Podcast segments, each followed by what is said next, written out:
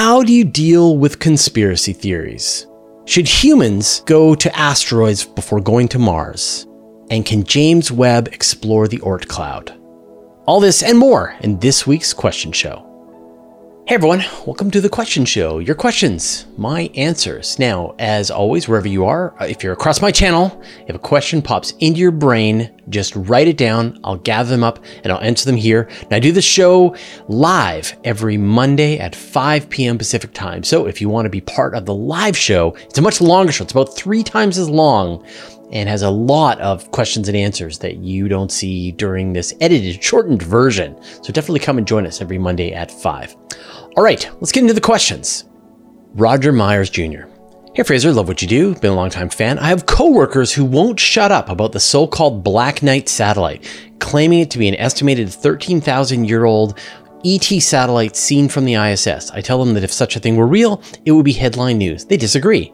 Can you please debunk this conspiracy theory? No. No, I won't debunk this conspiracy theory. I, I tend not to put a lot of energy and effort into debunking conspiracy theories here on my channel, mostly because they don't interest me. Like, I just don't find it entertaining. I would much prefer to spend my time talking with people who care about space and astronomy, who believe these things are real, so that we can have an interesting conversation. Imagine like you're into sports and you really like this team and somebody keeps wanting to come up to you and talk about how I don't know that team doesn't exist that that team is actually a bunch of alien robots and every time you want to talk about how well they're playing hockey they just want to talk about how they're alien robots it's exhausting it's not interesting and it's not for me. And I don't think it should be for you either and I guess my point is is that we can choose the conversations that we want to get involved in. If someone asks you about what is this Black Knight satellite, you've got a range of answers you can provide. You can say, "Oh," right? And if they push, you can just keep going, "I don't know," because you, know, you don't know. You can say, "I don't care." And if they want to like really push you on this, well, then they're just being jerks. Um, or you can just say it's a conspiracy theory and then leave it at that. But you do not need to engage. They might be trolls, which is obnoxious, right? Nobody likes trolls. I mean, I think trolls think they're hilarious. They themselves are hilarious, but nobody likes trolls, bullies, people bothering us. Life is short. Spend your time in enjoying the activities and the intellectual pursuits that you find entertaining and don't be dragged into conversations that you don't want to have, that you don't have to have we get to have choose our conversations, the things that we watch, listen, think about. And so, no, I, it's not a thing. You know it's not a thing. I know it's not a thing. We don't need to talk about it anymore. Moving on. At this point, I'm sure you're wondering what was that weird code that showed up above my shoulder here? And that is a planet name coming from the Star Wars universe. And what that is, is a way for you to vote on what you think are the best, most interesting questions that come up this week. And we do this every week. And last week, the winning question was in Fable's question asking, can you please estimate how many years until we're able to see the artificial illumination of an exoplanet in a photo. So, congratulations, in Fables, and congratulations to me for answering the question. We make a great team. So, remember, please vote. Give us a way to know which are the questions you like the best so that we can sort of fine tune as we make this show. All right, on to the next question. Ruling Moss 55.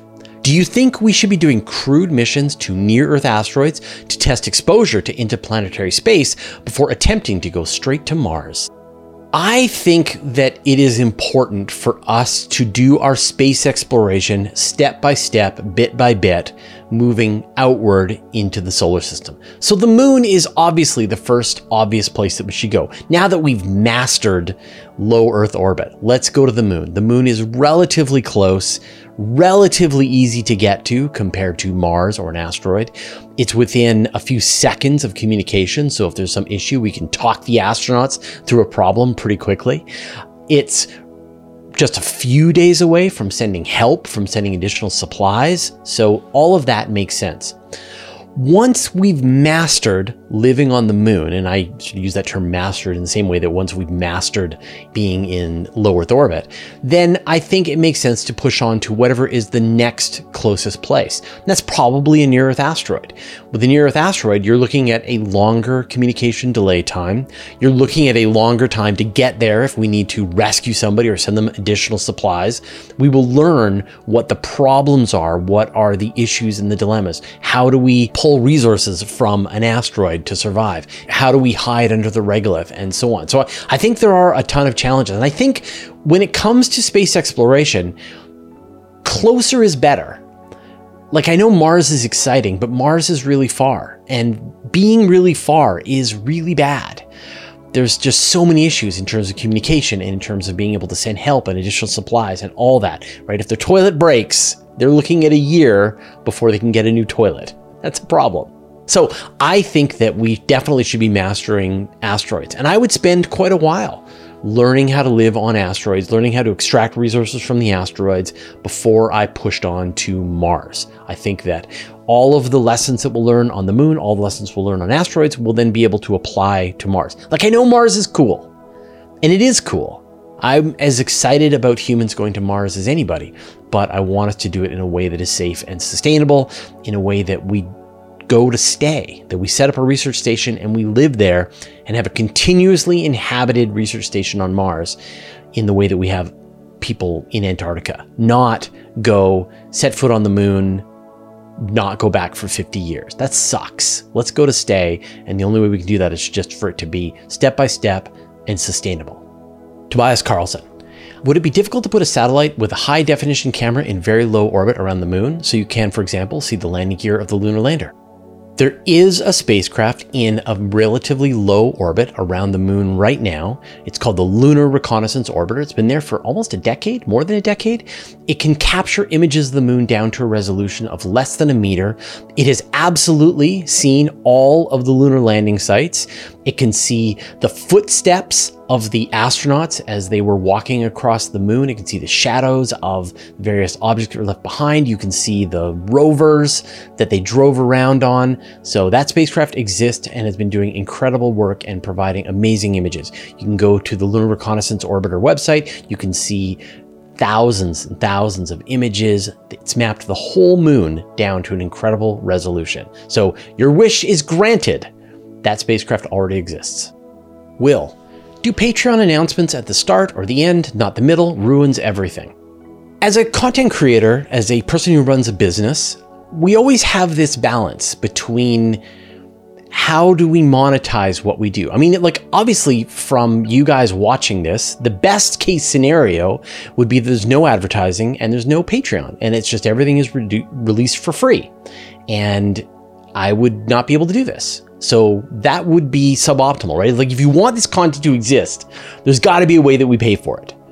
And the traditional way is to do that with advertising. The other traditional way is to put it behind a paywall. Like think about like your Netflix account or your Disney Plus account, right? Like you can't access any of the Netflix stuff unless you steal it. You can't access any of the Disney Plus unless you steal it right? You have to pay a monthly fee and then you get access to it. And I don't like putting things behind paywalls it is like, and especially for educational content, it really feels to me like educational content should be freely available out there on the internet.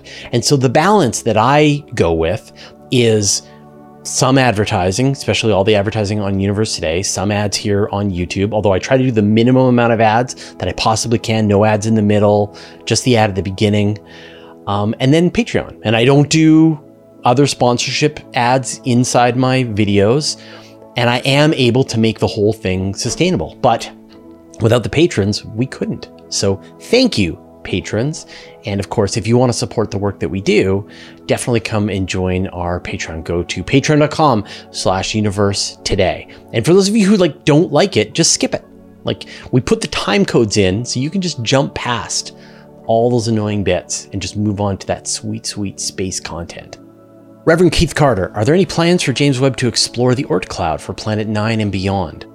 JWST is the most powerful infrared observatory ever built. it's really good at observing an individual target. It's not great at surveying a vast area, which is what the Oort cloud is. I mean, the Oort cloud is this enormous cloud of comets surrounding the entire solar system, and they're incredibly faint. In fact, even JWST wouldn't be able to see any of the Oort cloud objects at their current distance. They are tens of thousands of astronomical units away. But when objects start to fall inbound, when they start to come out of the Oort cloud and start to fall inward and they become comets, JWST is one of the best instruments that's ever been built to help study them as far out as possible. So what'll probably happen is these objects will be discovered by, say, the Vera Rubin Observatory, and then when an object has been confirmed, it seems to have a trajectory that's bringing it into the inner solar system, then time will be allocated to James Webb to do follow-on observations to observe it and to try to map it and see what its size and orbit and tail and so on. So unfortunately, even with the best telescope, even the best telescope, we can pretty much imagine we won't be able to see objects in the Oort cloud until they fall in.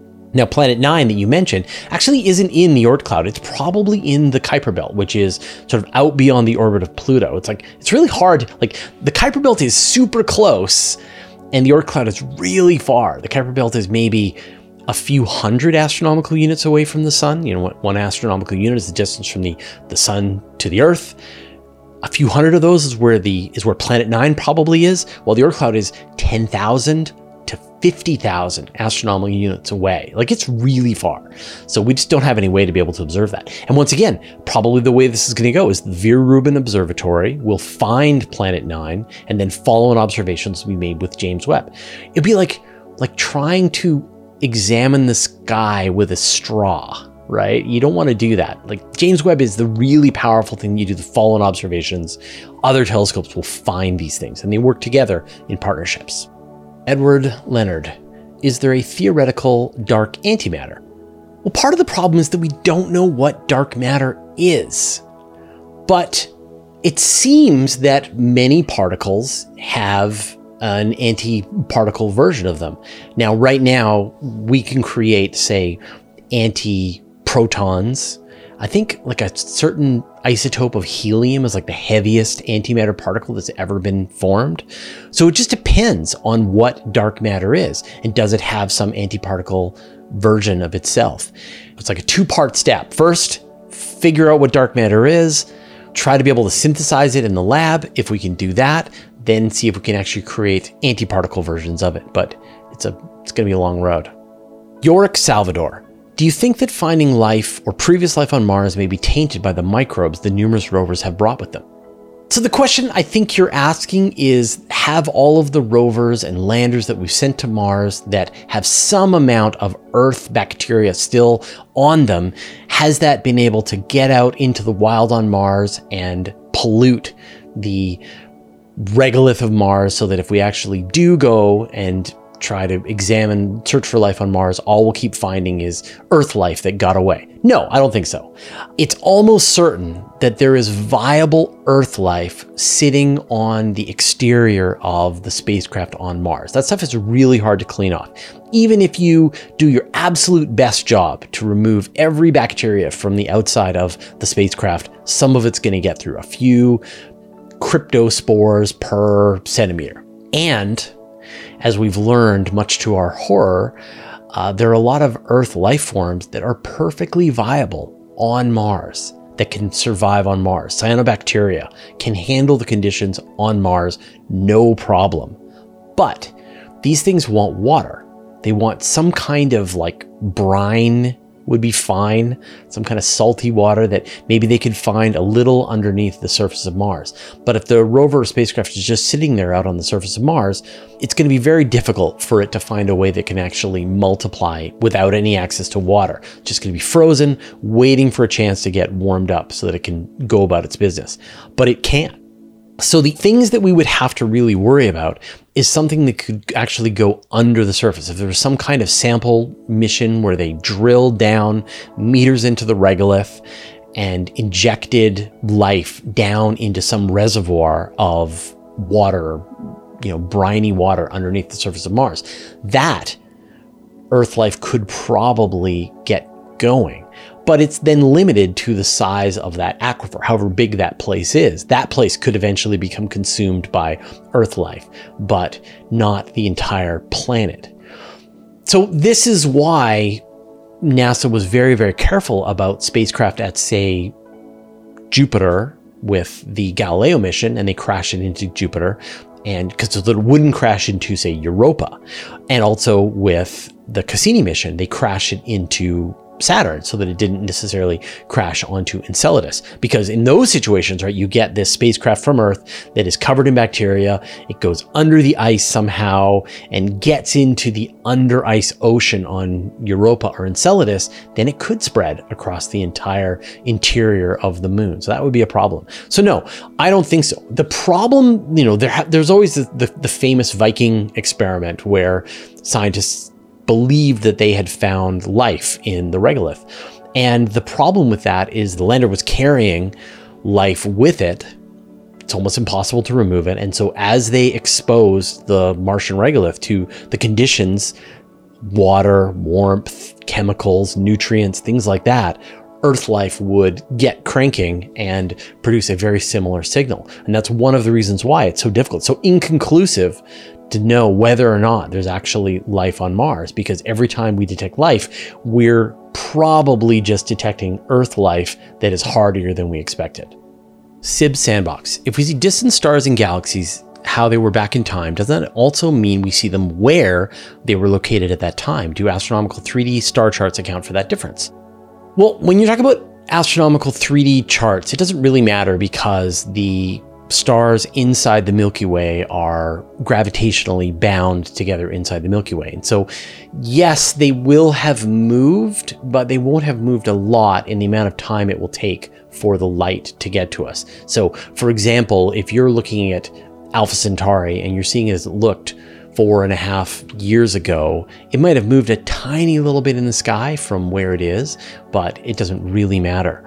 But the bigger issue, I mean, obviously, you know, if you're looking at, say, some distant galaxy that is, you're seeing the light that left 8 billion years ago, that galaxy is not 8 billion light years away from you. It is many, many more. I don't know the exact number. But the point is, is that in the intervening time, not only has that galaxy been moving, but we've been moving and the universe has been expanding. And so the location of that galaxy is very different from the location by billions of, of light years, which is, you know, a pretty large number. And the bottom line is, is that astronomers don't really care. They don't really think about it too much about like I'm looking at this galaxy and I'm learning about the chemicals that are present in this galaxy and what its evolution was, but I wonder if it's where it really is today and what it really looks like today. It's not a question that they need to answer for the research that they're doing. They're just trying to understand that galaxy just by looking at the light that they can see.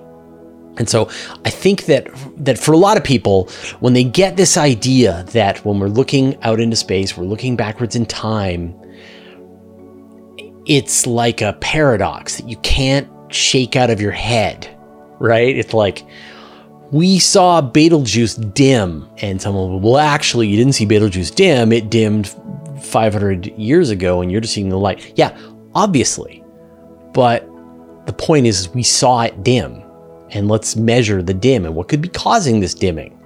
And so it just doesn't really kind of, you know, when you say do astronomers account for it, not really, because it doesn't really play into the kinds of observations that they're trying to make in other cases, people are like trying to make an accurate 3D map of the Milky Way.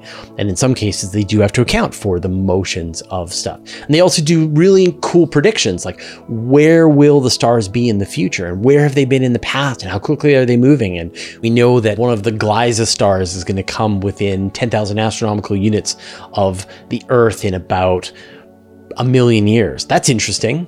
So they make those kinds of calculations when they're relevant to the observations that they're making. But mostly astronomers are interested in the nature of things and and their current location or the current movement or where they are in real time doesn't really play into that. If you like my answers to your questions, as well as other things that we do at Universe Today, consider joining our Patreon club. You'll get an ad free experience on universetoday.com for life, even if you unsubscribe. You'll get ad free videos, early access to interviews, as well as other perks that are exclusive to our Patreon community.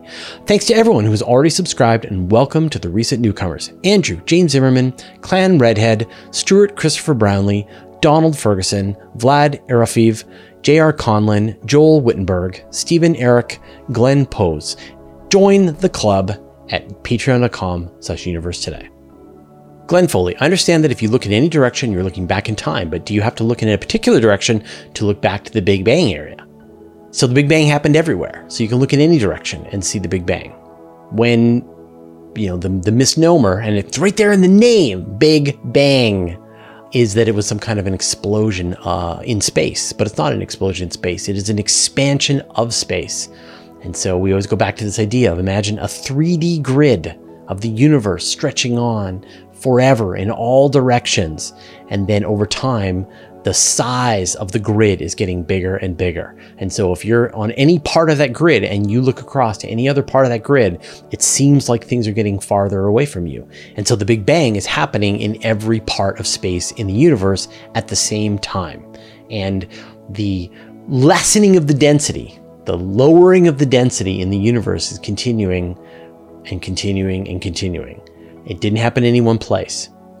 You could point to any spot in your room the Big Bang happened right there.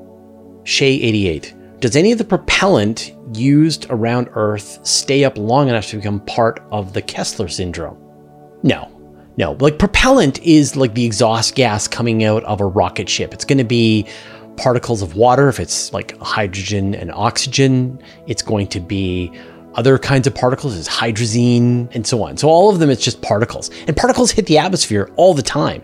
And in fact, the solar wind blows against any volatile gases and pushes it out of the solar system. And so you can imagine like if there was a rocket and it was flying away and it was firing its rocket and leaving this trail behind, the wind would be, the solar wind would be pushing this trail and blasting it away out into space like a comet's tail. And if the rocket was just firing for a long time, it would look like it had this kind of comet's tail behind it.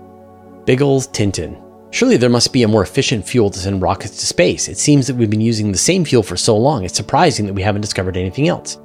Coming up with a propulsion system that will allow you to get into space is sort of simple and it's complex. Like at its simplest point, the, the only way to get off of planet Earth and to get onto space and to move around in the universe is to throw things out of the back of your vehicle. And in the case of rocket, they're throwing exhaust gases. You could throw chairs, tables, whatever you want, and that would allow you to move your spacecraft around. You just need to have a lot of chairs and tables on board. Not very efficient. And so the methods for getting spacecraft off of planet Earth are all about getting the most exhaust velocity that you possibly can. The faster you throw something out of the back of your spacecraft, the faster that you're going to go. And tried and true chemical rockets do the trick. They work. Now, there have been other ideas for being able to fire things out with a faster exhaust velocity. The best example of this is, say, like a nuclear rocket. Like if you had a nuclear rocket, you would be able to generate a lot of power. You'd be able to fire hydrogen gas out of the back of your rocket very fast, and you would be able to carry more payload.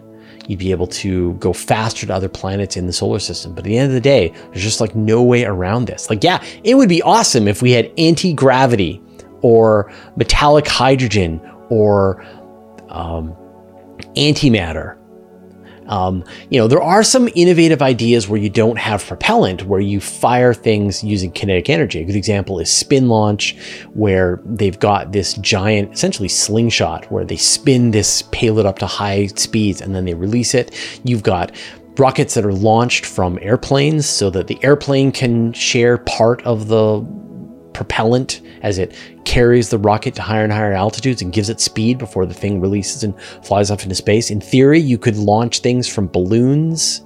So there've been a lot of good ideas, you know, orbital loops that would be going around planet Earth, uh, tethers that could come down and grab things. There are good ideas, but at the end of the day, the simplest idea is that you just launch a rocket and we'll probably be doing rocket launches for decades, if not hundreds of years from now. Rocket to work. Terrence Kanzig. Fraser, can you explain population three stars? Can JWST detect or has it detected them? Thanks. Population three stars, these are the primordial stars that formed first in the universe. They would have formed just a few hundred million years after the Big Bang and they would have only had the hydrogen and helium and trace amounts of other elements that were formed after the Big Bang. They, they, hadn't gone through any other cycles of other stars, no colliding neutron stars, no core collapse supernovae, no stellar winds blowing off of dying red giant stars. You would just have just the raw material. And it appears, people believe that the rules are different for those first stars. They were probably able to get much more massive than the biggest stars that we have today. With the big stars that we have today, they get to a certain point and the winds that are blowing off of them are so powerful, the radiation's coming off is so powerful that no more material can fall onto them. And it limits their size to about, say, like 100 times the mass of the sun. But it's believed that these first population three stars could be much, much larger. Like they could be 200 times the mass of the sun. Maybe they could be a thousand times the mass of the sun. I've seen simulations where they're tens of thousands of times the mass of the sun.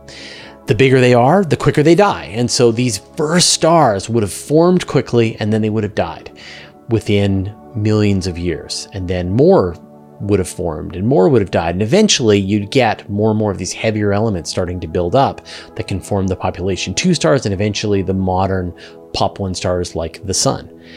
I don't know why the pop name is in reverse. It's weird. Anyway, so can James Webb see them? Well, directly, no.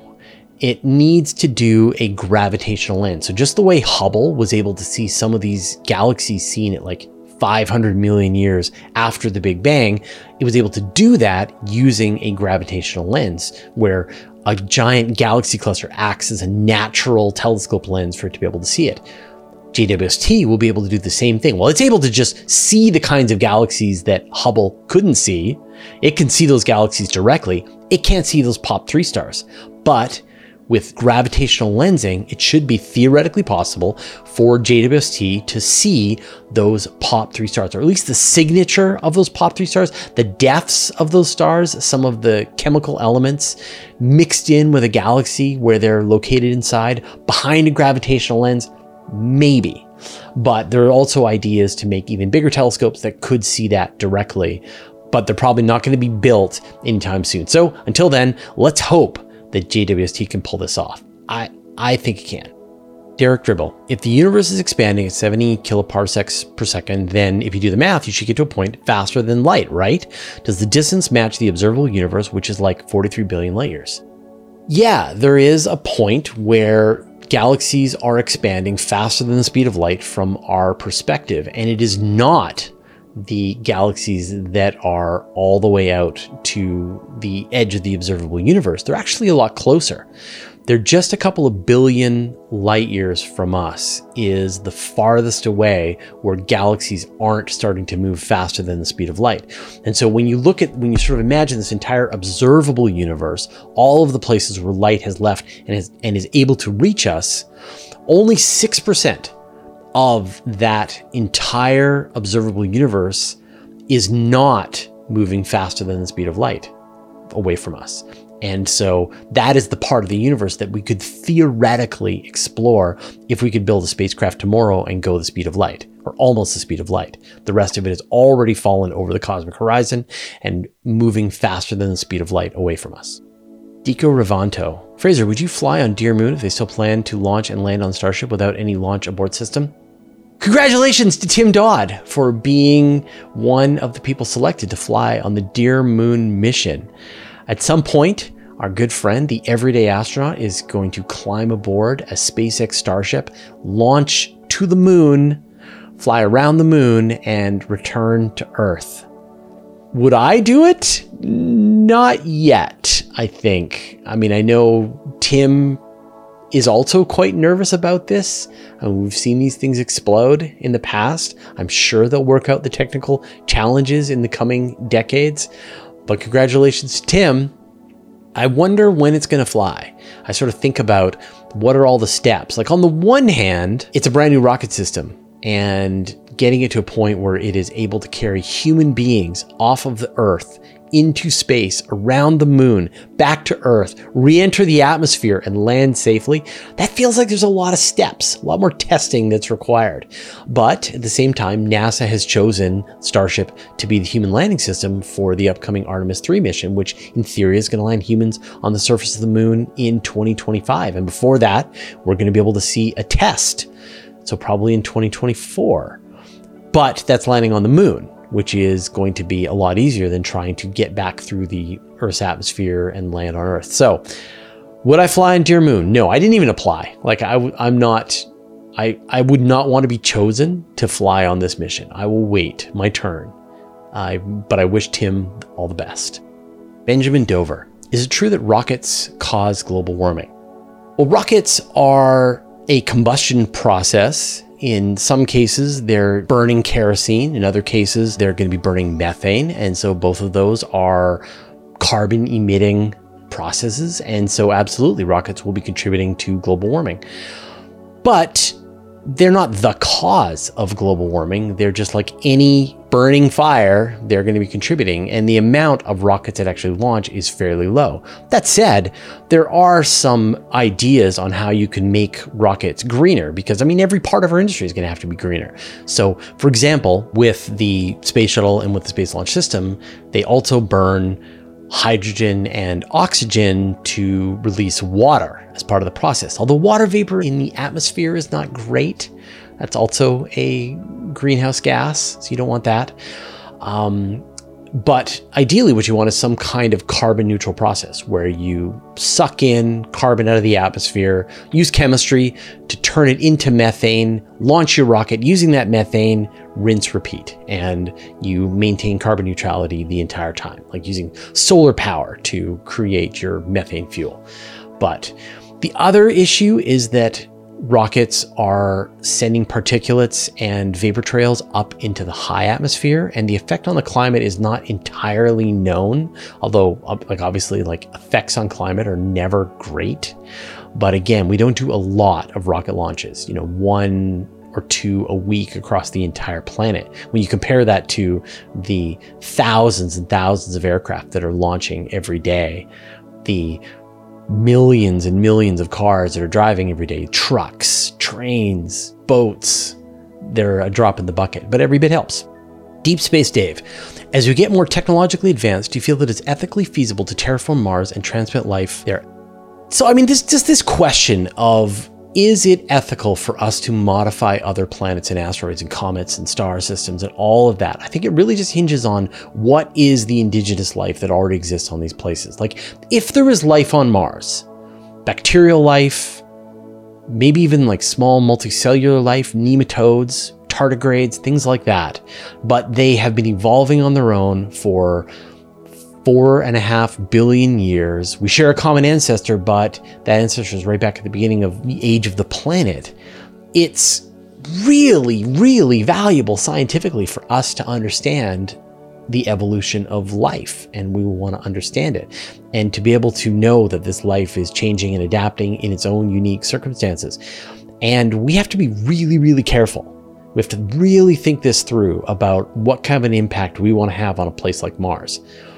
Now, I know by the way humans have behaved in the past that we won't, that we will go there, we'll live there, we'll poop in the Mars brine, and we will pollute it with our own human bacteria, and that'll be that.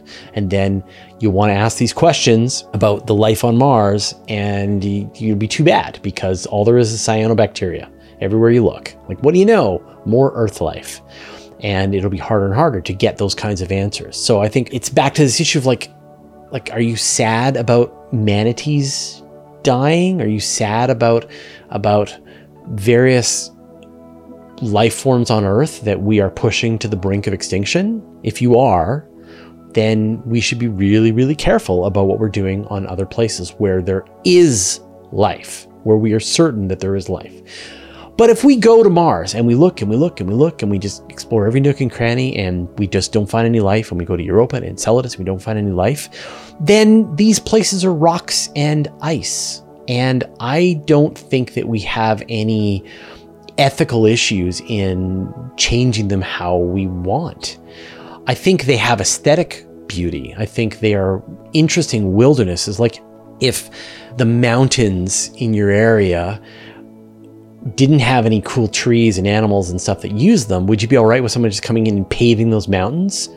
No, they're nice mountains and they have a purpose in us appreciating the landscape around us. And there actually aren't a lot of places that are wildernesses like that. You've got some of the worlds like Mars, and there's some other places around the solar system, but there's a lot. Like there are tons of usable comets and asteroids and places where you can grind up for your materials. So I think if there's life, we have to be super careful.